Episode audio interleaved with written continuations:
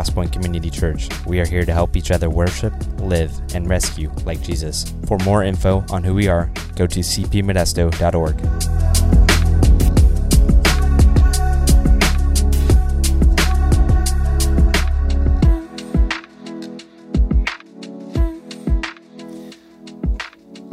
Um, so, so this morning, um, we wanted to talk a little bit about what you can expect as we go into this new year. Um, there's a new documentary on, on Netflix called 14 Peaks.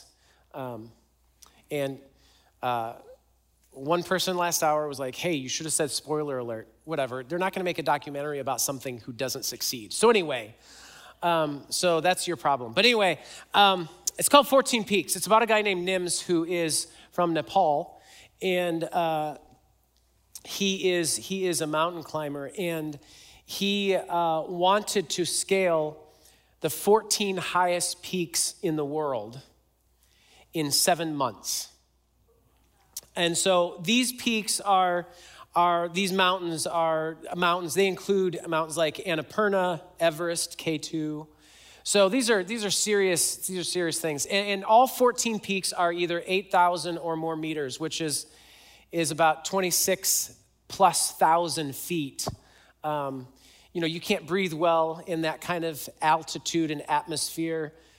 But he wanted to do all of these, all 14 of these peaks, which ran from Tibet all the way to China in seven months. To give you some context for that, um, the, the record for climbing these 14 peaks previously was seven years. Um, this takes a ton of work because you've got to deal with weather that you can't control and sometimes makes it impossible to get to the summit. There are frozen bodies throughout many of these mountains and peaks that have just not been removed because you can't you can't some of them you can't find some you just can't remove and so they're just there frozen at the in, on these mountains uh, you have to deal with na- with nations um, there's there's all kinds of issues with getting into the, the the peaks that he wanted to climb in china and dealing with the Chinese government. So there's all kinds of things that are, and let alone those things, but, but let alone the, the fact that, that none of us in this room could probably ascend up to one of those peaks in a year. and, and so it just, it's a huge thing. Um, so as he was beginning to, to, to, to, to fulfill this dream of his and this vision to climb 14 peaks in seven months, by the way, um, he did accomplish it. He ended up finishing the final summit in six months and six days, which is unbelievable. Uh, like it's just astounding that, that he could. And he, of course, did this with an incredible team of, of fellow, uh, fellow um, Nepalese people. And uh, I mean, it was pretty incredible what they did. But it's interesting because at one point, he, as he's beginning to, to, to think through this dream and, and beginning to make this happen, he goes around to find different sponsors to sponsor him and to support and, and finance this, this endeavor because it's incredibly expensive. And so, everyone he went to, everyone said no. Everyone said, no, you know, it's not even possible. We don't want to be, we don't want to be connected with something that can't happen, that's going to end in failure. So, you know, he went to all of the typical big name places that would sponsor this extreme activity, and everyone said no. And so he decided, and he talked to his wife about it, and she believed in him. And so they mortgaged their house to fund this endeavor. They risked everything they had, all of their resources. Uh, NIMS was actually a, a, a, branch of the British military that, that, that um, connects with Nepal and um, he was basically the breadwinner for his extended family.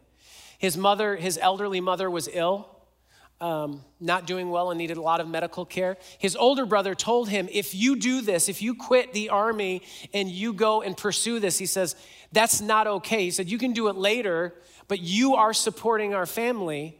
And so when Nims, he felt strong enough that he went through with it. And so he went, he and his brother didn't speak for months. And so there was a falling out in his family because of this pursuit. And, and, and so it's interesting as, as I was thinking about this that, that, that, that here this, this guy has this dream, this vision, this mission to go and, and ascend and summit the 14 tallest peaks in the world. And this passion and conviction, he risks everything. He risks all of his resources and finances. He, he is at odds with family. And, and he has no support network underneath him to help him accomplish this, but, but the people that he's with and, and to go through this. And, and as I watched this documentary, I thought to myself, and, and then I think the Holy Spirit spoke. And as, as astounding as this accomplishment is, as far as humanity and from a human perspective, it doesn't remotely compare to that which God has called us to do in preparing the way for Jesus to return and to walk others into the kingdom and to live in unity and love with the body of Christ. In fact, what NIMS did, as incredible as that is, is worthless compared to what we are called into for the sake of eternity.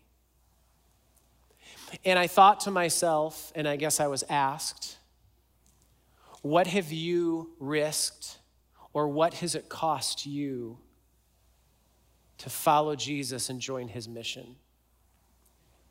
And honestly, when I look in comparison to what NIMS did to climb mountains, I have risked nothing and it has cost me nothing for the sake of the gospel. I shared last week a little bit that I believe that over the last couple years, and I think it's been God's been growing this for a long time. But, but I think that, that God has, has worked his people and is working his people through a process of reproof, revelation, and restoration. And, I believe that, that, that God, through His Holy Spirit, has His people in this process. And I think some of us are, are at different places in that process. Some of us are still at the place of reproof. We're not responding well to what God is saying. And so He's continuing to have to reprove us and discipline us to get us to the point where we'll listen to what He has to say.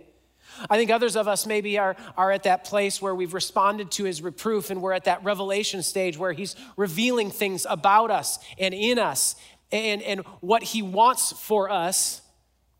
And I think still yet others are at that place where they've recognized that revelation that God has given them.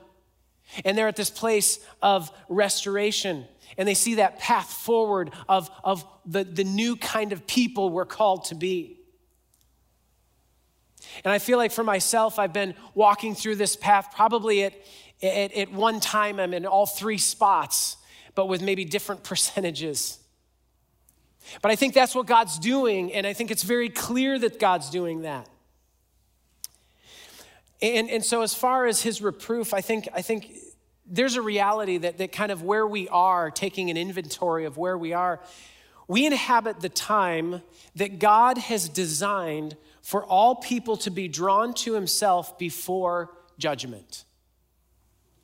We live in a particular time that, that began after the death and resurrection and ascension of Jesus, that began a season where all people were called and drawn toward Christ. They have to respond before Jesus returns a second time and there is the final judgment. There's a reality that, that, that at that final judgment, you are either forgiven because of the death, resurrection, and ascension of Jesus, or you are not. Those are the only two viable categories, one or the other. And both of them come with great, with, with, with great result and with great con- consequence. And so the question that, that I raised this morning and has been going around in my life is this is does, does my intimacy, does your intimacy with Jesus reflect the opportunities and resources you have at your disposal? Does your maturity in Christ, does your intimacy with Christ reflect the privilege that you've been given doesn't make sense. Is obedience to Jesus an idea or a defining characteristic that you are known for? Do you understand obedience to Jesus or is it something you're known for? I, here's, here's the question is, is Jesus more of a celebrity in your life or is he a savior king? See, we know lots of things about celebrities. We can follow different people. I mean, people, there's a lot of people in the world who know a lot about Nims now, but they're not, they don't have intimacy with him. They don't have an intimate relationship with him. We know a lot about a lot of celebrities, and I think in a lot of ways we know a lot about Jesus, but the question is do we live in a way that he is our Savior King, that, that he has done what we can't do, that he saved us, and that he is King of all that there is? I think in a lot of ways, we pursue Jesus more as a celebrity than we do a Savior King. And, and we know him more as a celebrity than a Savior King. And, and so this morning, as we walk through this, I, I, think there's, there's some reproof that God has, has, has really brought to my attention for my life, even. If you have your Bibles, you can turn to Matthew 25. We're going to kind of we're going to just kind of do a, a, flyover of Matthew chapter 25. Matthew 25, Jesus tells some parables, and they're all about defining and helping us to unpack faithfulness. What does it mean to be faithful? And so the first 13 verses in Matthew chapter 25, Jesus tells this parable to his disciples and, and his followers and the crowds. He says, he says, Then the kingdom of heaven will be like 10 virgins who, get, who took their lamps and went to meet the bridegroom. Five of them were foolish and five were wise. For when the foolish took their lamps, they took no oil with them, but the wise took flasks of oil with their lamps. As the bridegroom was delayed, they all became drowsy and slept. And then it goes on, Jesus goes on to say that when the bridegroom finally does get there, see, he's telling a story about a Jewish wedding ceremony and all of the pieces and parts that are part of that in that these, these, these 10 virgins were, were to have these lamps and be part of this celebration and this ceremony. And so what he goes on to say is that, that, that there was a delay, and so that five of them had extra oil with them, five of them did not. And so when the bridegroom got there, Jesus goes on to say that, that, that, that the five who had extra had enough, and the five who didn't bring extra didn't have any. And they said, Share it with us. And they said, Well, we can't because we won't have enough. So they go to purchase more, but by the time they return, the doors are shut to the celebration and they're, they're not allowed in. And, and so basically, it's this idea of faithfulness for the king's return, for Jesus' return, that his people are called to be faithful and ready until he returns because we don't know when he's coming back, but we know that he is. And then, and then he tells, tells a story, a parable uh, of these, these servants and in verse 14, it says, For the kingdom will be like a man going on a journey who called his servants and entrusted them to his property. To one he gave five talents, to another two, to another one, to each according to his ability. Then he went away. And he and who he who had received the five talents went out at once and traded with him, and he made five more. So also the one who had two talents made two more. But he who received one talent went and dug in the ground and hid his master's money.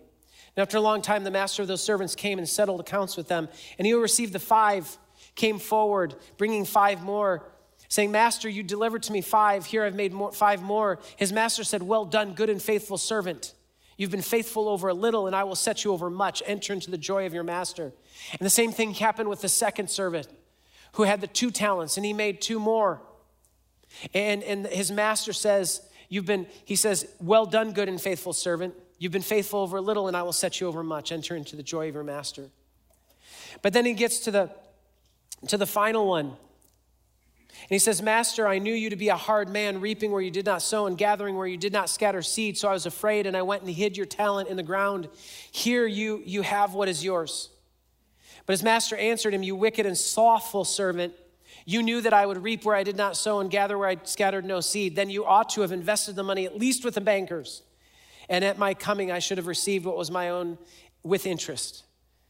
So take the talent from him and give it to the, the one who has 10 talents. For to everyone who has more will be given, and he will have an abundance. But from the one who is not, even what he has will be taken away and cast into cast the worthless servant out into outer darkness in the place where there will be weeping and gnashing of teeth. It's interesting in that first parable, the, the, the foolish believed that it would be easier to be faithful than it was. But in the second story, the foolish thought it would be harder to be faithful than it actually was. And then to finish Matthew 25 off, Jesus tells a parable about the sheep and the goats, and he talks about basically the idea that just knowing information about the kingdom is not enough. It's actually doing the information in the kingdom. It's not just knowing the right things, but it's, it's, doing the right things and acting on those right things. And those right things having an, a visible impact on your life. I want to make er, basically faithful stewardship is defined by Jesus, is identified by the way my thinking and my behavior reflects the character of the king that I serve.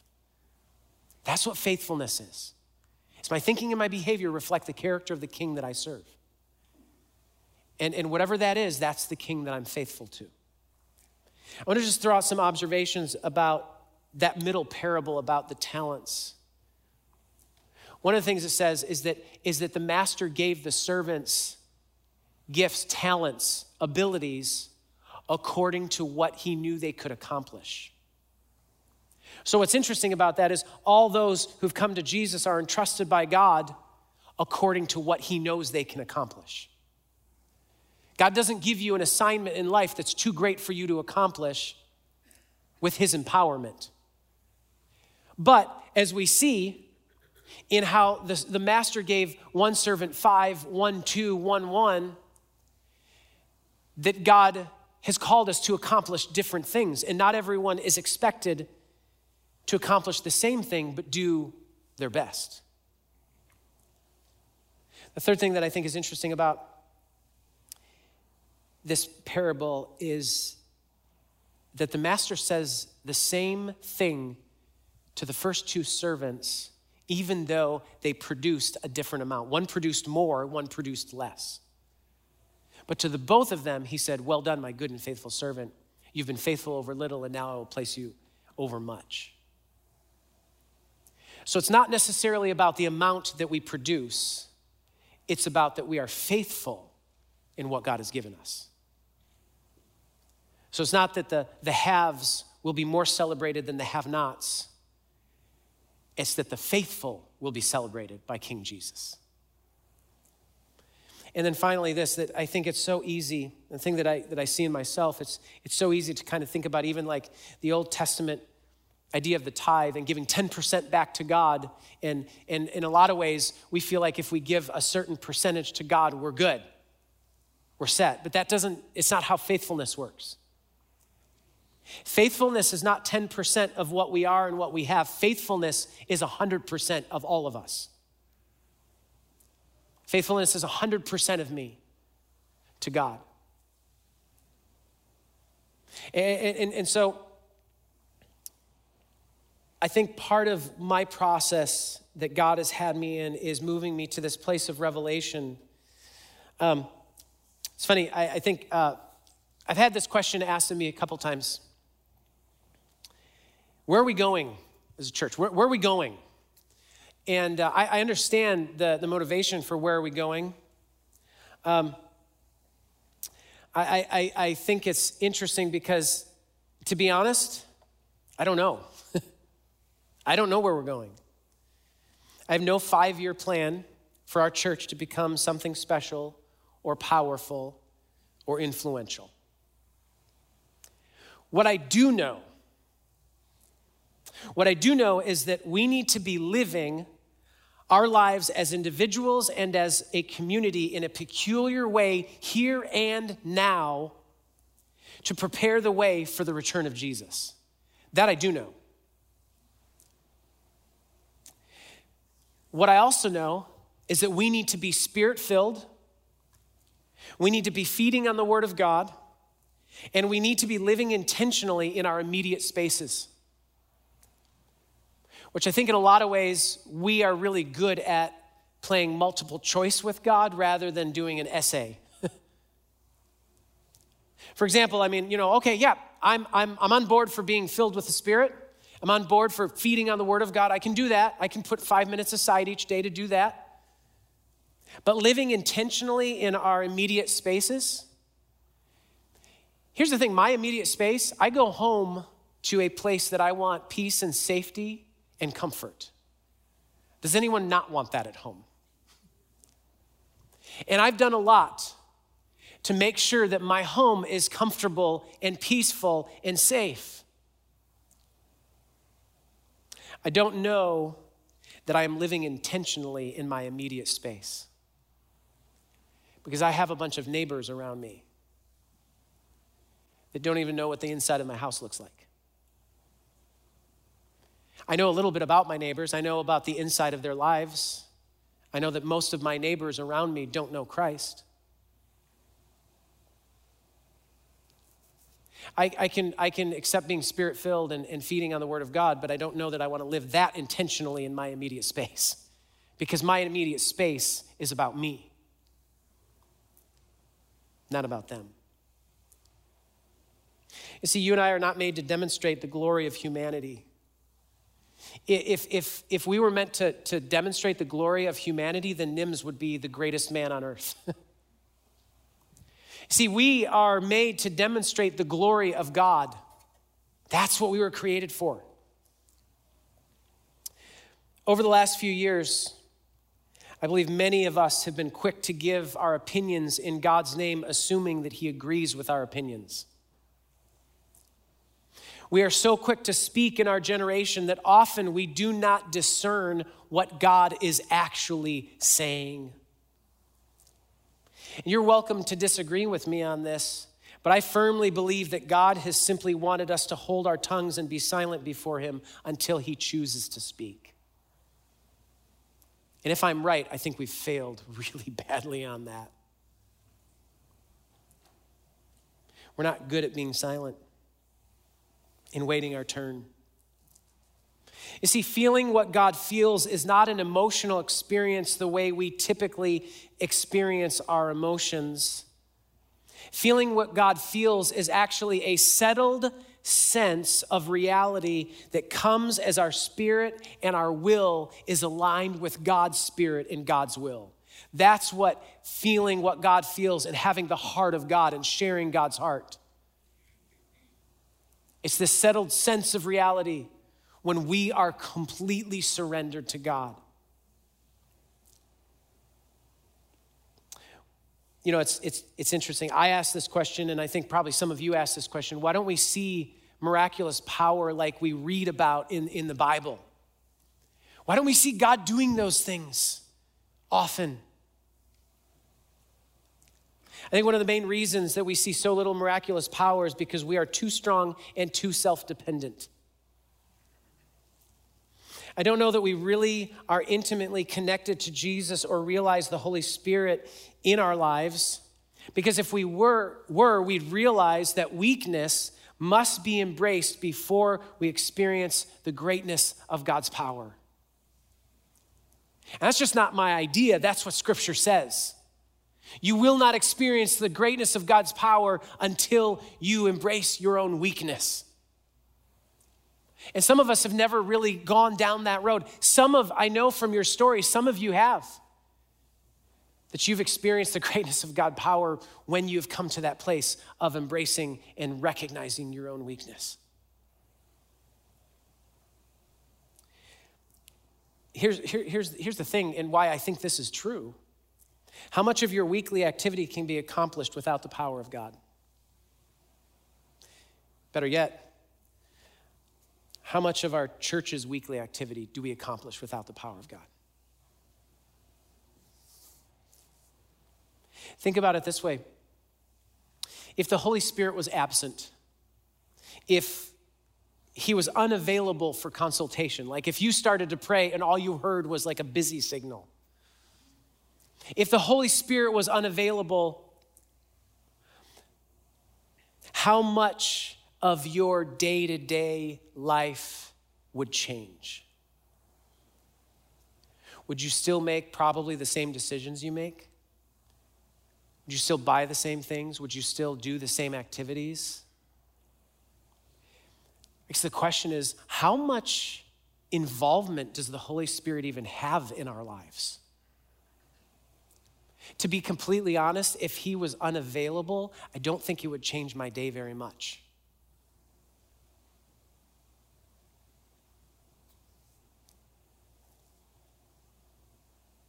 I think God has revealed two things, at least for me, over the past season. And these two things are very connected, they're symbiotic. They run into each other over and over and over.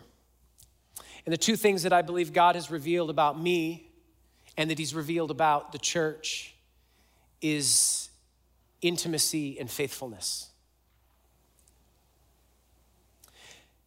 Intimacy with Jesus. Intimacy is really knowing and really being known by another. we tend to use spatial language when we talk about intimacy. We say, like, I feel close to that person, or I was with so and so and I felt distant from them. The problem with using spatial language about intimacy is that intimacy isn't spatial, it's relational. But our terms are, are, are kind of kind of make it sound like it's a proximity thing when it's not. Because we've all experienced we can be in the same room with someone and not be remotely connected with them, right? We can live with someone and not be connected with them. Uh, a couple things that intimacy is not, but we tend to convince ourselves it is. Intimacy is not knowledge. It includes knowledge, but it's not knowledge. And just because we have knowledge about someone does not mean we are intimate with them. It does not occur through knowledge accumulation. Today, we have more theological knowledge available to us through Bible translations, good books, insightful articles, recorded sermons, interviews, movies, documentaries, music than ever before in the history of the world but we are not abounding in Enochs who walk with God in a profound, intimate way. If you're not familiar with Enoch, he was a person listed in the Old Testament in Genesis where it's listing a bunch of lineage stuff, which can be pretty boring, but you hit this one point where it says, And Enoch walked with God, and then he was no more. That Enoch had an intimacy with God that was noticeable. And then God took him into his presence. We have way more at our fingertips to know God and to know about God, but we are not brimming with Enochs who walk with God in a profoundly intimate way. And you know, we're, we're not alone. It's not like we're terrible people because of it, because this has been a struggle for us for a long time. In John chapter 14, Jesus is walking with his disciples, and one of his disciples, Philip, one of his disciples who's walking with Jesus, spending all his time with Jesus in the flesh, says to Jesus, Philip said to him, Lord, show us the Father, and it is enough for us. Lord, show us the Father, and then we'll understand, then we'll know. Then we'll have this degree of intimacy. And Jesus said to him, Have I been with you so long and you still do not know me, Philip? Whoever has seen me has seen the Father. How can you say, Show us the Father? We're no different than Philip. And we say, you know, we have all these things at our fingertips.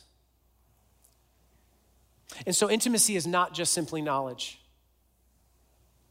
In fact, knowledge is a oftentimes an impostor and distraction to true intimacy. If we are intimate with someone, we will have knowledge about them. Second thing that intimacy is not, it's not aesthetic experience. Aesthetic experience meaning those things that we feel an overwhelming emotion and like overflow of, oh, I feel so in touch, in tune, connected. Intimacy is not a worship event, it's not gathering together. Oh, it just is so good, and I feel so close to God when we're all together. That's not intimacy. It's not a revival or being part of a revival. All these things that make me feel like, oh man, I'm with Jesus, or, or man, I feel really good about Jesus and I right now. That's not necessarily intimacy. Because you see, we can have an environment that is intimate without having intimacy with that person. I could go all out and, and set up an incredibly romantic moment on the beach in Capitola with a table that has all of the trappings and have a, a, a, a symphony there and have a world renowned chef prepare the meal and candlelit and just at sunset with no wind. Because there's always wind there. And I could be with another person and we could both experience that moment and we could be completely not intimate. It could be a shared experience, but that doesn't mean intimacy. Intimacy is most understood and most present in trust. Trust is the bedrock of intimacy. More trust, more intimacy. Bottom line. And I would say, as, as, you think and as we all go through our different challenges and tensions and crisis and, and difficulties, what you must trust God most for right now is where He wants you to draw close to Him. What you have to trust God most with right now that you are so afraid of, or that you are so concerned about, because you're not afraid, you're just concerned. But what you must trust God most with right now is where He wants you to draw close to Him and recognize your weakness. And I guarantee that your flesh says, no, thank you. Because your flesh doesn't like that. It doesn't want to go there. I believe that one of the things that God has revealed to me and to us, and for my life and for your life, is faithfulness to Jesus. Faithfulness is another way of saying obedience. It is the courage to do what we know because of who we know. I'm willing to be obedient because I know who God is.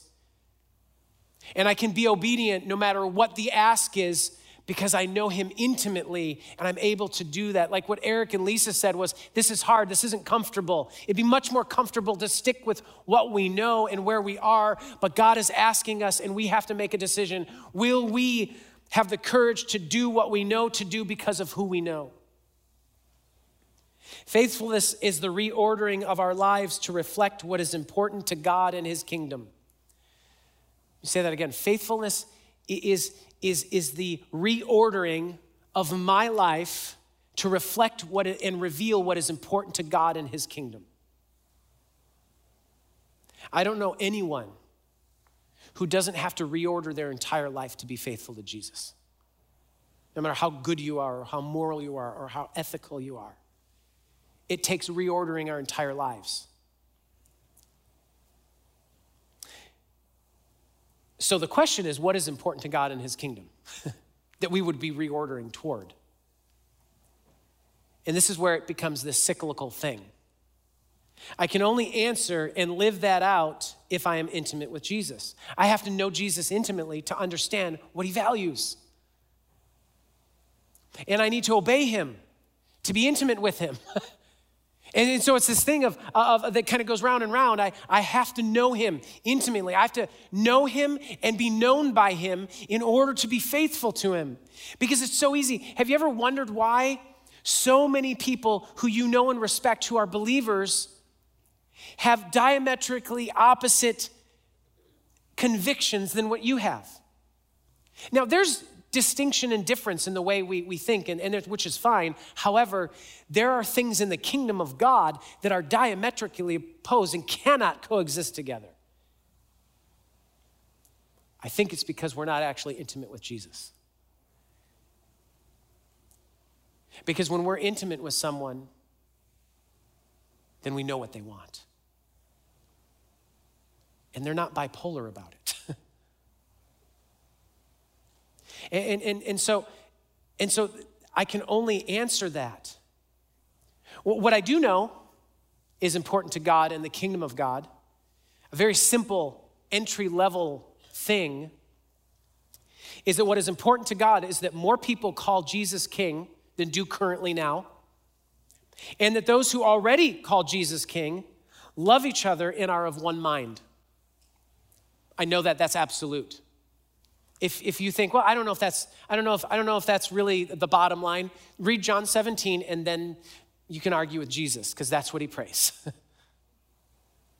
that more people recognize Jesus as king and that those who do already recognize Jesus as king love each other and are of one mind with those who are part of that family.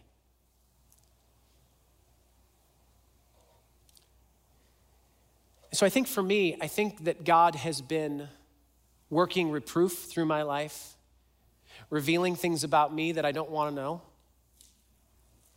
And then I think He's beginning to reveal a path of restoration. I think I'm beginning to recognize a pathway toward restoration. And here's the first thing I am utterly unable to do the very thing God has called me to do. I can't do it.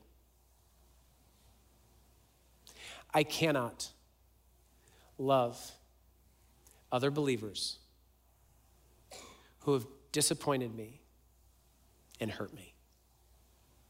I can't do it.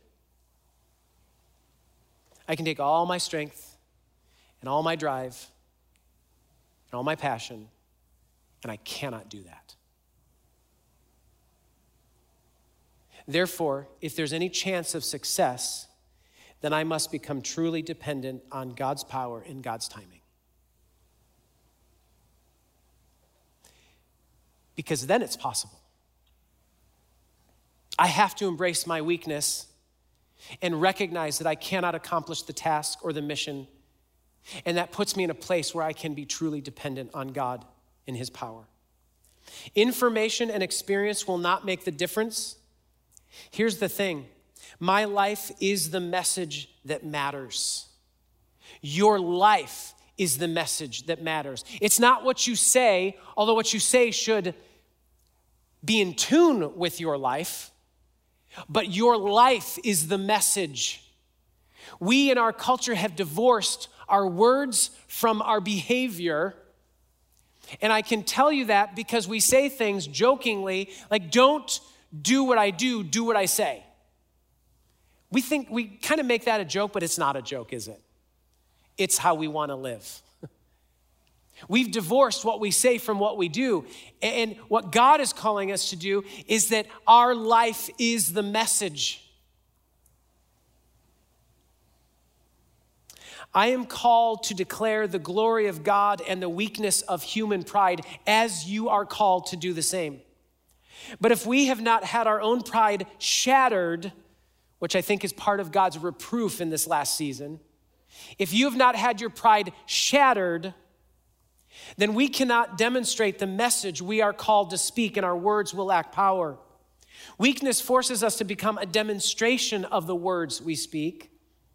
And when this happens in my life, I can create a confrontation without speaking a word because I am the message. You want an example of that? Mother Teresa. When she walks into a room, does she have to use words? Or does everyone know what her message is? She's humbled presidents and kings and dictators by her mere presence because her life is the message. And if they've been humbled because she's proud and arrogant, no, they've been humbled by her humility. What is the message that your life speaks to others? Or do you have to clarify the message of your life? If you have to clarify, if I have to clarify what my life message is, then I'm not living the message. if this feels like, well, this, ah, I don't know about that, or there's some, well, yeah, but, you know, but if that's your internal response, then I would ask you to honestly reflect on whether or not you are intimate with Jesus. And I would probably also just wonder about myself am, can I be faithful to Jesus if I'm, if, if I'm struggling with intimacy with Him?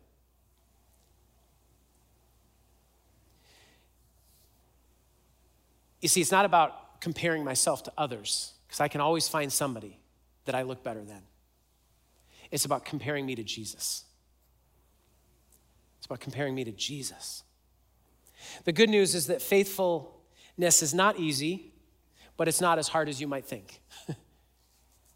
because again, even faithfulness is not dependent on you, it's, it's the power of the Holy Spirit in you. And again, like God, like the master said to that servant, he didn't say, Well done, my good and fruitful servant. It's not about you producing and performing super well. It's about you being faithful with what God has, has entrusted you with. And we can be faithful through the power of the Holy Spirit in our lives. It does take humble surrender, but you're not alone, and it can be done through God's power. We just need to be broken for God's power to flow through us. So in 14 Peaks, Nims gave his endeavor a name, a project. He called it Project Possible because everyone said it was impossible. And in order to attempt it, remember that he had to leverage and risk everything he had not just his money, but his relationships. It kind of reminds me of the verse where God says, where, where, where Jesus runs into a man who wants to follow him, and Jesus says, Come follow me right now. And he says, Oh, no, no, no, wait, I need to go bury my parents first. It's interesting that Nims couldn't wait for everything to be settled with his mom, he just went. It's interesting to me how the behavior of this man from Nepal who does not know Jesus in his behavior exhibits more Christianity than I've lived.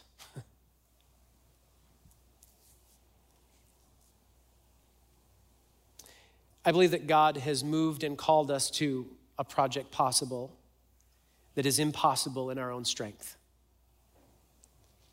So the question for us is Are you willing to risk everything that you depend on and have built to become that peculiar person here and now to prepare the way of Jesus? Am I willing? What I've realized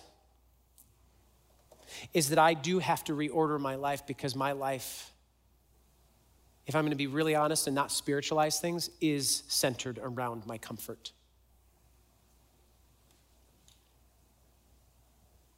And I don't know that I've risked much for the gospel of Jesus, if anything. I don't know that I've, it's cost me anything.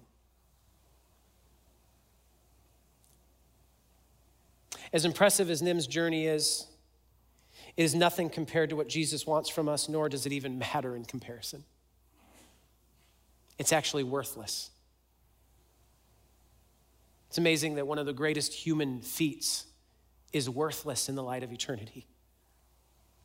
And Jesus calls us into something greater that we can accomplish, but only through our weakness, a shattered pride and a total dependence on, on the Holy Spirit. For the next few minutes, we're going to have an opportunity just just kind of sit, maybe pray, respond, sing, listen.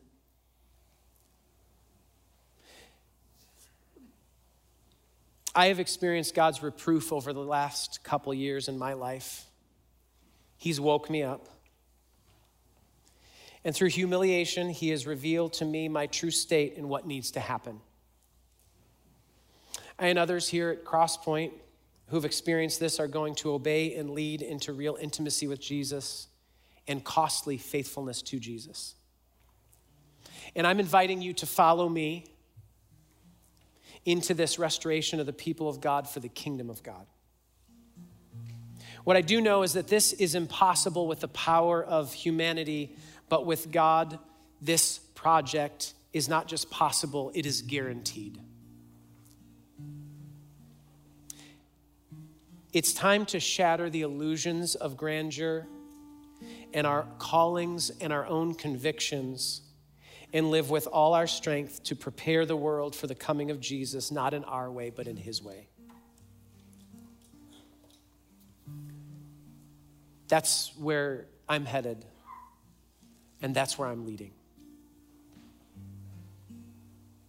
But we all have to make a decision.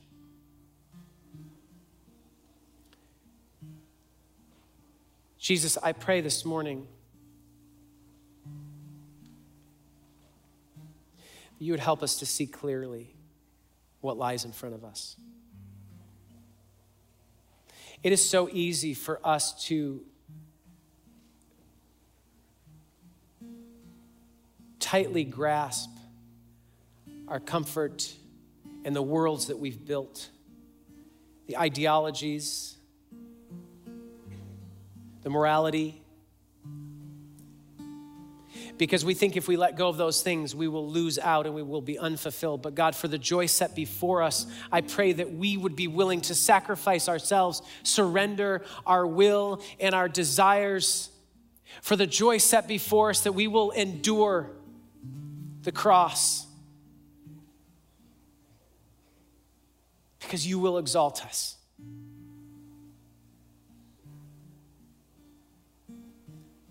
that we would stop pretending to know you,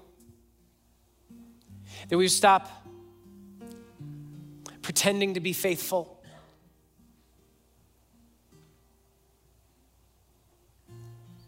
And that we would risk everything. We would reorder our lives.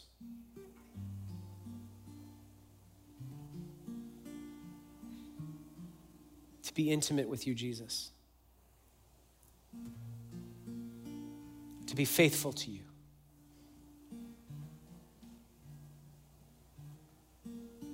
Father, I pray that you would forgive me for believing too much of myself at times. And for believing the things that I was told that are clearly not true of your word. Holy Spirit, that I would surrender and follow. God, I pray that we as a people would grow deep in intimacy with you and be faithful. And that if we don't, if we struggle with a decision to, to risk and to give up ourselves, that you would humiliate us until we surrender. For the joy that you have for us, the joy that is on the other side, the joy that you can give us throughout the process so that we could become like you and that we could prepare the way for Jesus to judge that our preparation would mean that more people have eternal life with Christ when he returns. In Jesus' name.